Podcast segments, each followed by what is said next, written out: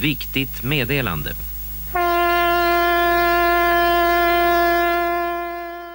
Ja, just nu så är det här krisberedskapsveckan och det är därför som vi sitter här. Och jag heter Kristoffer Aldalin och kommer från Folk och Försvar. Och med mig här idag för att prata om bland annat den här broschyren som har dykt upp i alla svenska hushåll förhoppningsvis Eh, här i veckan så har jag också Kristina Andersson. Du är projektledare på Myndigheten för samhällsskydd och beredskap för krisberedskapsveckan som vi precis nämnde.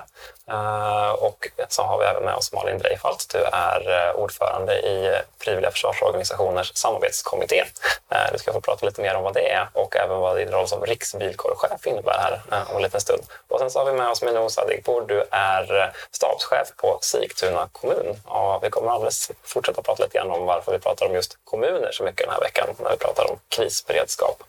Men eh, först tänkte jag att vi skulle börja lite grann med att fråga dig Kristina. Vad är egentligen krisberedskapsveckan och varför uppmärksammar vi så mycket kris och krig den här eh, varmaste majmånaden sedan 1700-talet när eh, vi vanligtvis kanske pratar om att det blir kallt hemma om elen försvinner och så vidare. Och så vidare. Ja, precis. Nej, men krisberedskapsveckan eh, är ju en nationell informationskampanj eh, där kommunerna är huvudaktörerna. MSB har en ganska tillbakadragen roll. Vi tar fram kampanjmaterialet, vi mejslar fram eh, huvudbudskapen och så vidare. Men det är kommunerna som står närmast samhällsmedborgarna som då under den här veckan ska genomföra olika aktiviteter för att möta sina kommuninvånare och prata eh, kriser, beredskap, eh, hur kan just vår kommun påverkas vid ett långvarigt elavbrott till exempel? Hur kan du som bor i kommunen agera om någonting händer och hur kan du förbereda dig? Eh, och, i år är ju andra gången vi genomför den här informationskampanjen då. MSB initierade den 2017 Just det. Och den här veckan eh, i år då, så sammanfaller krisberedskapsveckan med utskicket av den här broschyren om eh, krisen eller kriget kommer. Har det varit tanken från början? Eller? Ja, men den idén föddes ganska tidigt när vi fick just det här regeringsuppdraget då. Så vi har snarare anpassat utskicket till kampanjen för vi tyckte att Eh, det sätter broschyren om krisen eller kriget kommer i ett sammanhang. Det är fokus på privatpersoners eh, beredskap eh, under den här veckan och runt om i landet. Så vi tänkte att de här två aktiviteterna får lite draghjälp av varandra och det kan vi nog se att de faktiskt får också. Och senast just den här broschyren skickades ut, det var ju till alla svenska hushåll då, på det sättet som, som vi gör nu. Det var ju 1961 och det är ganska många år sedan. Mycket har ju förändrats i, i samhället sedan dess. Och vad, vad är den största skillnaden i broschyren uh, och det som ni pratar om i broschyren idag jämfört med då? Precis. Eh, den här, eh, en liknande broschyr, eller ett sånt här utskick till hushållen, ska jag säga, har ju skett då vid tre tidigare tillfällen två eh, under andra världskriget, eh, eller ja, två, två under 40 och 50-talet och sen då den senaste du nämnde här under kalla kriget 1961. Eh, och då hette den enbart Om kriget kommer Eh, och fokus var på ett militärt hot mot Sverige. Så eh, det var liksom den, det huvudbudskapen och den informationen som de broschyrerna innehöll. Eh, den vi skickar ut nu i den tid vi lever i nu och med den kanske mer komplexa hotbild vi har idag. Den speglar nog, hoppas jag, ganska väl ja, det samhället vi lever i, den globaliseringen vi, vi befinner oss i och de hot och riskerna som vi lever med idag. Och du sa att det är just kommunerna som är eh, huvudaktörerna nästan i kampanjen och det finns 290 kommuner i Sverige. Minou, du jobbar i en av dem, Sigtuna. Eh, och hur jobbar ni med krisberedskapsveckan? Men vi uppmärksammar krisberedskapsveckan på olika sätt. Dels genom vårt, vi har ett samarbete med FRG i vår kommun, så vi har ungefär 100 FRG som vi kontrakterar vid stora händelser. Eh, och de står bland annat utanför kommunhuset, möter alla medarbetare och, och eh, pratar om allt ifrån hemberedskap till mental beredskap, delar ut broschyrer. De fick finns också på alla stora evenemang i kommunen under den här veckan. Vi har ju mycket idrottsevenemang. Ja, dansuppvisningar och allt vad det kan vara. Mm. Och FRG det är alltså den här frivilliga resursgruppen Precis. som bemannas av mm. frivilliga i kommunen. Då. Mm. Ja. Eh, när eh, ni pratar med medborgarna i Sigtuna kommun, vad märker du för, att ni får för frågor då? Vad är det som, de, som man undrar kring kris och, och totalförsvar och frågan om, om, om krig? Mm. Alltså det är väldigt olika. Eh, något som jag har lärt mig sedan jag började på kommun är att eh, kunskapen och nivån är väldigt olika. Dels åt de som arbetar på kommun men också de som bor i kommunen. Vi har en ganska stor kommun, relativt stor och vi har också mycket riksintressen och en stor flygplats. Eh, det är väldigt få kommuninvånare som känner till att vi liksom sitter med kritisk infrastruktur och så. Och de vanligaste frågorna från kommuninvånarna är ju men vart hittar jag information vid en stor allvarlig händelse eller extraordinär händelse eller kris? Ehm, och då talar ju vi om att eh, den ska du kunna hitta hos oss. För att även om det inte är vårt ansvar att kommunicera om det till exempel är en blåljusmyndighet som hanterar den så ställs jättehöga krav på kommunen i kommunikationsdelen och då måste vi kunna möta upp det. Så vanligast är var hittar jag information? Just det. Och hur gör man då, då om inte elen fungerar, internet ligger nere? Hur går ni ut med information då?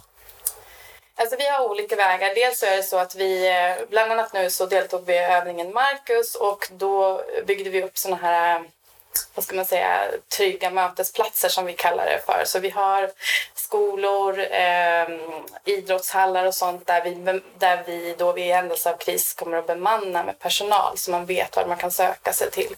Och det finns på våra trygghetskort sedan innan så att de, de, vi hoppas att eh, så många som möjligt vet om att de här ska finnas vid stora händelser.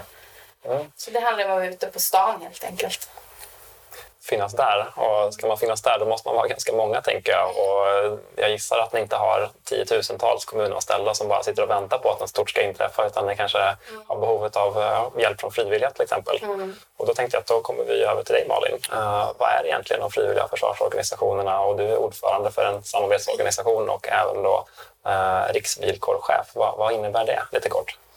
Ja, de frivilliga försvarsorganisationerna det är 18 stycken organisationer som är särskilt utpekade av regeringen för att vi har särskilda uppgifter kopplade till totalförsvaret. Det kan handla om att vi ska bemanna olika civila och militära befattningar men det kan också handla om att vi ska informera och jobba med totalförsvarsinformation. Precis som vi gör under den här veckan. Och om man eh, tänker vad ni gör en vanlig vecka som inte är krisberedskapsveckan, vad gör till exempel bilkåren i, i en stor eh, händelse eller en stor kris? Eh, vad är er uppgift? Ja, vi har ju många av våra medlemmar, ungefär tusen stycken eller lite drygt tusen stycken som har både civila och militära befattningar. Vår allra största uppdragsgivare är ju Försvarsmakten och då framför allt Hemvärnet. Men vi har också uppdrag för Trafikverket. Vi var ute i vintras när det var snökaos, både södra Norrlandskusten och i Stockholm och bidrog till att hemtjänst och andra kunde komma fram till behövande. Eh, vi har ju också Svenska kraftnät som är stor uppdragsgivare där vi hjälper till att se till att elnätet ska fungera i en händelse av att stamnätet går ner till exempel. Just det. Och om man engagerar sig i er, då, eh, till exempel, då, eller någon av de andra 17 frivilliga försvarsorganisationerna, då blir man medlem, eller hur? Mm. Då blir man medlem. Mm. Och eh, egentligen basplattan man står på då det är ju att betala en medlemsavgift för att visa med den att jag stödjer den här verksamheten och jag tycker det är viktigt det ni gör. Men man kan ju också välja att engagera sig i alla studiecirklar och kurser och utbildningar som, som vi driver på daglig basis. Eller så kan man faktiskt välja att skriva ett avtal med Försvarsmakten eller en överenskommelse på den civila sidan med krisberedskapen eller det civila försvaret och ta en befattning i totalförsvaret. Och när du säger totalförsvaret och så pratar vi ganska mycket om krisberedskapsveckan. Det här är ju egentligen två stycken uh, olika organisationer i delar men där vi pratar om ett återuppbyggt totalförsvar från någonting som under lång tid i, i, i Sverige och framförallt under kalla kriget då var en omfattande organisation med, med där Försvarsmakten var en, en, en väldigt stor del av den organisationen och de frivilliga försvarsorganisationerna också var stora och, och även det civila försvaret då, uh, hade en, en mycket större omfattning än vad det har idag. Och det är någonting som jag tänkte jag ska fråga dig Kristina. I broschyren om krisen eller kriget kommer, precis som du nämnde för uh, tidigare då när den skickades ut, så heter det om kriget kommer. Uh, nu skrev Dan Eliasson, generaldirektören på, på MSB, en uh, liten artikel som vi publicerade på Folk och Försvars hemsida tidigare, där rubriken var Fokus på kris utan att ducka för krig. Eh, hur har ni förhållit er till just det här med att det viktiga är att skapa en grundberedskap för om det oväntade inträffar för att också kunna ha en grundberedskap för ifall det värsta inträffar, kriget. Hur har ni resonerat kring eh, kris och krig i eh, kampanjen? I, i krisberedskapsveckan, eller i broschyren. Ja, i krisberedskapsveckan. I krisberedskapsveckan. Mm. Eh, nej, men krisberedskapsveckan ska ju precis som broschyren så att säga, omfatta alla möjliga typer av hot. Eh, sen vare sig i broschyren eller i kampanjen så sätter vi fokus på hotbilden egentligen utan vi pratar ju om en situation i samhället då väldigt mycket av normal service och tjänster inte fungerar som vi är vana vid. Och orsaken kan ju vara extremväder, det kan vara en riktad attack mot våra IT-system eller det kan vara eh, oroligheter i vårt närområde som påverkar vårt land. Eh, oavsett eh, så ligger fokus så att säga på hur människor faktiskt kan förbereda sig konkret för att få en god hemberedskap så att man klarar sig en tid utan samhällets stöd. Eh, så jag vill säga att det är det som präglar både broschyren och kampanjen. Mm. Just det. Eh, och precis som du var inne på, det är inte hotbilderna som står i centrum för, eh, för kampanjen utan det, det grundläggande. Men vi ser ju också när vi pratar om ett, ett återuppbyggt totalförsvar som ju naturligtvis blir en naturlig del av, av att diskutera i samband med den här veckan nu. Och där står vi ju idag just i början av den återuppbyggnaden kan man väl säga. Den har pågått sedan några år i, i inriktningsbeslut och så vidare men, men verksamheten börjar komma igång runt omkring. Märker ni av mycket frågor kring, kring det här och, och ni skriver själva i, i broschyren att det här är ett arbete som är i uppstartsfasen men är det, märker ni av många frågor från eh, medborgarna kring vad, vad är det vi gör eller vad är det som har hänt med eh, totalförsvaret de senaste 20 åren? Jag tror att eh, det är lite tidigt att göra en sån bedömning ännu. Ehm, Kampanjen har ganska nyligen kommit igång. Vi har inte utvärderat den ännu såklart. Eh, broschyren är på väg ut till hushållen nu. Den landade igår eh, hos de första men, men kommer ju fortsätta ställas ut idag och sen under veckan då. Eh, och vårt kontaktcentrum som vi har på MSB får ta emot frågor från privatpersoner som undrar över innehållet i broschyren eller generellt om, om hot och beredskap. Eh, där har vi liksom, vi kan inte riktigt se än att den här typen av frågor har kommit in utan säga, vi är precis i början av det här. Sen kommer det bli jätteintressant att analysera vilken typ av frågor har människor haft fokus på? Vem ställer vilken typ av frågor? Eh, och så vidare. Men sen kan vi ju se från våra förundersökningar som vi har gjort både inför kampanjen 2017 men också inför utskicket nu då så gjorde vi en undersökning i höstas Eh, och vi kan se att kunskapen generellt hos människor om just sådana här begrepp som eh, totalförsvar, eh, civil beredskap, totalförsvarsplikt, höjd beredskap, beredskapslarm, alltså den är tämligen låg. Eh, och det är ju egentligen inte så konstigt. Vi har ju liksom inte kommunicerat de här begreppen gentemot en bred allmänhet på väldigt många år och det här är ju heller ingenting som man får lära sig i skolan. Eh, så eh, det kan säkerligen komma mycket frågor där. Mm. Eh, uh, Minou, jag tänkte på en jätteviktig del i krisberedskapen så som krisberedskapssystemet ser ut. Det är ju precis som, som du sa, vi har inte pratat så mycket om totalförsvar på, på lång tid och vi har ett krisberedskapssystem som i år fyller tio tror jag. Uh, där kommunen är, den, den, centrala aktören i många delar. Hur märker ni av arbetet med att eh, jobba med krisberedskap och då återuppbyggnaden av ett nytt totalförsvar? Mm. Alltså, vi märker av det på så sätt att, att det, arbetsbelastningen och kraven på oss såklart ökar. Eh, men ute i kommunen, vi hakar på det Kristina säger, eh, om jag skulle ställa frågan till eh, majoriteten av mina kommuninvånare, om de skulle kunna beskriva innebörden av ett återuppbyggnad av totalförsvaret så skulle de nog svara nej. Och jag tror att man måste komma ihåg det. Jag tycker det är en jätteviktig aspekt. Kunskapsläget, eh, vi pratar ju om hemberedskap vilket är jätteviktigt, men den mentala beredskapen är precis lika viktig som hemberedskapen. För man inte har den med sig, hur ska man då förstå varför vikten av hemberedskap? Eh, och kunskapsläget, och jag tror inte det är unikt för vår kommun, är precis som Kristina säger extremt lågt. Mm. Mm. Både hos de som arbetar på kommunen men också hos kommuninvånarna. Just det. Hur jobbar ni för att höja det här förutom under krisberedskapsveckan? Mm. Alltså det handlar ju um, för oss som jobbar mot kommunledningen att um, jobba mot de högsta politikerna och högsta tjänstemannaledningen och förklara varför måste vi ha föreläsningar om, om det här och eh, varför är det viktigt för dem att förstå den kontexten. Men jag tror också att det man måste komma ihåg är att de står hela tiden och väljer mellan kärnverksamheten, skola, vård, omsorg. Eh, och så sen någonstans här är det någon som säger att ja, men totalförsvar är viktigt. Men resurserna är inte oändliga. Vi har en fantastisk säkerhetschef, men han är säkerhetschef, trygghetschef, signalskyddschef, säkerhetsskyddschef och ska jobba med brottsprevention och totalförsvar och kris på det. Det är en ganska tuff uppgift. Mm. Eh, ja, men det, det, förstår jag och det är ju precis som du säger, där är inledningen utav, uh, eller är inledningen utav ett uh, systematiskt arbete med att återuppta den här planeringen inom alla delar av samhället.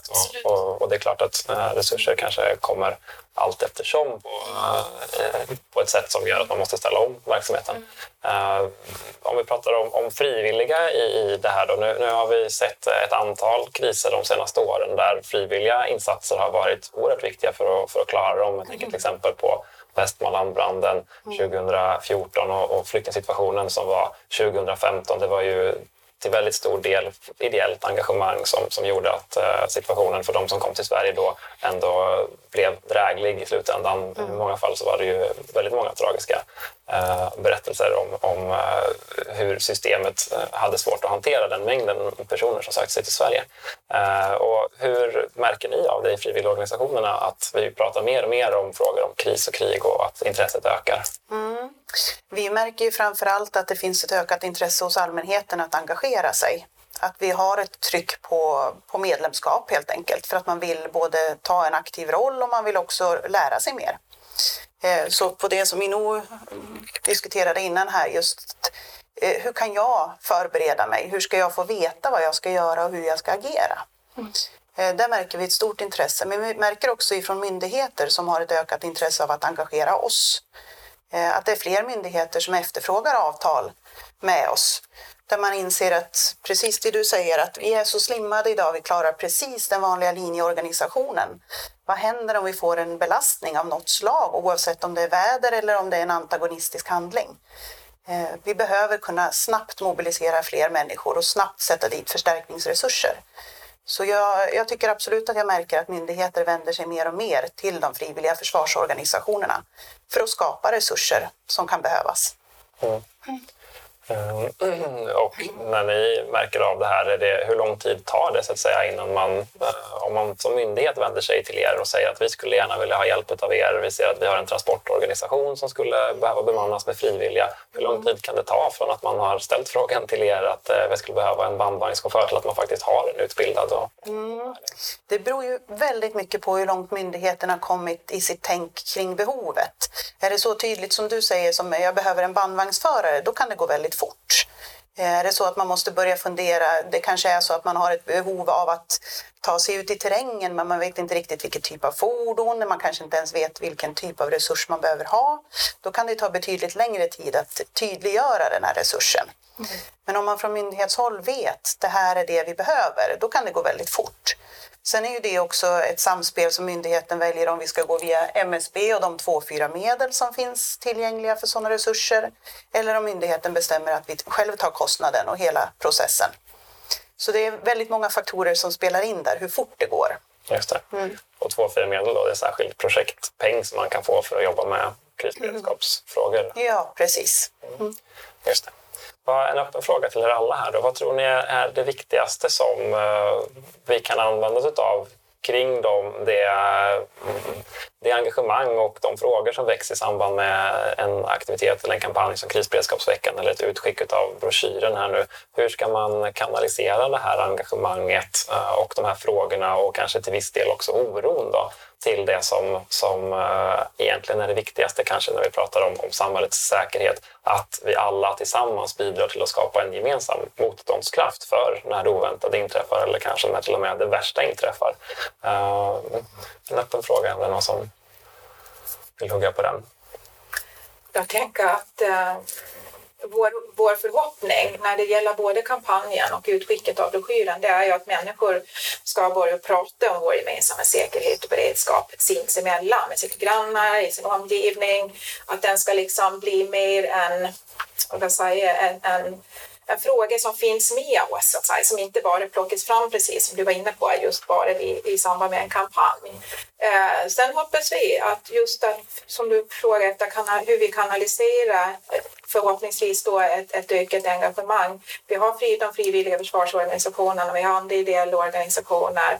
Man kan också engagera sig i sin bostadsrättsförening till exempel eller i, eh, i eh, samhället man bor i så att man liksom också tar egna Eh, initiativ för att lösa att, och tillsammans prata om hur ser vår beredskap ut i vår eh, trappuppgång eller i vår, i vår bostadsrättsförening eller i vårt samhälle och vad kan vi göra i vår lilla förening? Eh, så att alla sådana privata initiativ tänker jag, hoppas jag att vi kommer att se mer av. Mm, och jag tänker också att de här samtalen måste fortsätta efter vecka 22. Att det får inte vara en isolerad händelse. Eh, det är ju ett jättebra initiativ att starta upp en diskussion, men det får inte sluta med det. Utan det här är någonting vi ska hålla på med året om, år efter år, jämt. Och fortsätta diskutera öppet, ärligt och tydligt, tror jag. Jag tänker också på den generationen som växer upp nu. Alltså, jag har en liten son, eller han går ju i lågstadiet och som ställer mycket frågor om det här med men mamma, varför är, vad är terrorism egentligen? Och varför är det översvämning i Norrland där mormor bor? Jag tänker att det är viktigt att också eh, arbeta med det vi har nu men också försöka få dem att bygga upp den här mentala beredskapen som jag pratade om innan. För det är faktiskt de som ska komma efter oss och liksom stå för den här beredskapen på något sätt. Mm. Det tycker jag är viktigt. Mm. Har ni några tips på, nu tog du upp just barn här som en målgrupp. Det, det, kan ju mycket väl vara så att man får syn på den här broschyren som säger om krisen eller kriget kommer, att man känner en liten oro där. Har ni några tips på hur man ska prata med just barn om, om det här och gå vidare och, och prata om just säkerhet och, och vad man som barn ska tänka på när man läser om sådana här saker eller hör om kris och krig? Vi har ju äh, äh, just med tanke på att, att den här broschyren, illustrationer och namnet om krisen eller kriget kommer, kan skapa frågor hos barn. Eh, så att vi har ju varit i kontakt med olika organisationer som jobbar just med barn, BRIS till exempel, mm. Eh, som, också, och som vi också länkar till ifrån dinsäkerhet.se ifall man som anhörig och vuxen vill ha stöd i hur man pratar med barn om otrevliga saker. Vi har också tagit fram en film som riktar sig till barn som just har fokus på broschyren och eh, ja, svara lite på barns frågor kring eh, när man ser att den här landar liksom i brevlådan. Just det. Och nu sa du din säkerhet.se där. Är det, eh, hur ska man göra nu då om man faktiskt får en massa frågor i huvudet av att läsa den här broschyren eh, och ställer sig frågor som man kanske inte riktigt har svaret på? Vart ska man ta vägen då med, med de frågorna? Hur gör man då? Precis, i broschyren så hänvisar vi ju genomgående då till den här webbplatsen, MSBs webbplats och i uppdraget så har det också legat från regeringen att Informationen ska dels gå ut som en broschyr till hushållen men den ska också finnas webbbaserad och, och det gör den på dinsäkerhet.se. Där finns det också och, frågor och svar inom olika områden uh, som rör kris och krig. Eh, man kan också vända sig till vårt kontaktcentrum som eh, MSB har öppnat då, särskilt med anledning av det här utskicket. Eh, och kontaktuppgifterna dit hittar man också på dinsäkerhet.se. Just det. Och min ord då, om man som kommuninvånare känner att det här har jag inte tänkt på och hur ser det egentligen ut där jag bor? Vad, utifrån Sigtunas perspektiv, men det ser kanske li, ungefär likadant ut i många andra kommuner också. Vad ska man göra som medborgare då om man vill ha information om hur kommunen jobbar med krisberedskap? Ställa frågor såklart. Alltså, vi måste någonstans bygga upp en kultur där det är okej okay att eh, ta emot de här frågorna och framförallt visa tillgängligheten. Det är vår skyldighet att vara tillgänglig och förklara men också kunna bistå med verifierad information. Om man inte känner till din säkerhet eller krisinformation.se så länkar vi till det via vår hemsida på Malin, om man känner att man faktiskt också vill engagera sig lite mer än vad man gör idag eh, och är intresserad av till exempel frivilliga organisationer eller frivilliga försvarsorganisationer. Hur gör man, hur gör man då om man tänker att det här kan vara något för mig? Jag kan ju saker som jag vill dela med mig av. Ja, lättast är ju att gå ut på frivilligutbildning.se och titta vilka organisationer det finns. Jag brukar säga att de här 18, det finns nog inte en människa på denna jord som inte kan hitta någon av de här organisationerna som passar för just mig. Utan eh, botanisera där och titta vilka organisationer det finns och sen ta kontakt och, och bli engagerad som medlem.